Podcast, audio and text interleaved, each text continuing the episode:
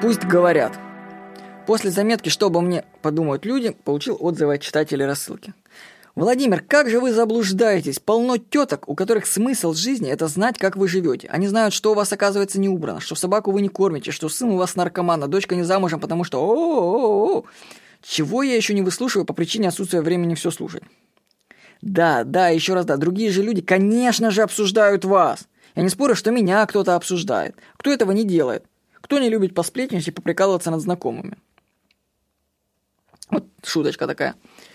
Только что разговор в офисе. Одна сотрудница говорит.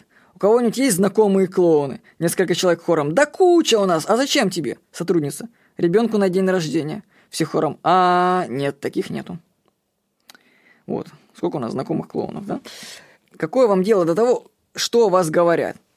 Обсуждение вас с другими людьми – это их личные галлюцинации о вашей личности. Они не имеют с вами ничего общего и никак не влияют на вас. Ну, конечно же, если вы не страдаете манией величия. Так что пусть о вас говорят. Какое вам до этого дело? Всего хорошего. С вами был Владимир Никонов.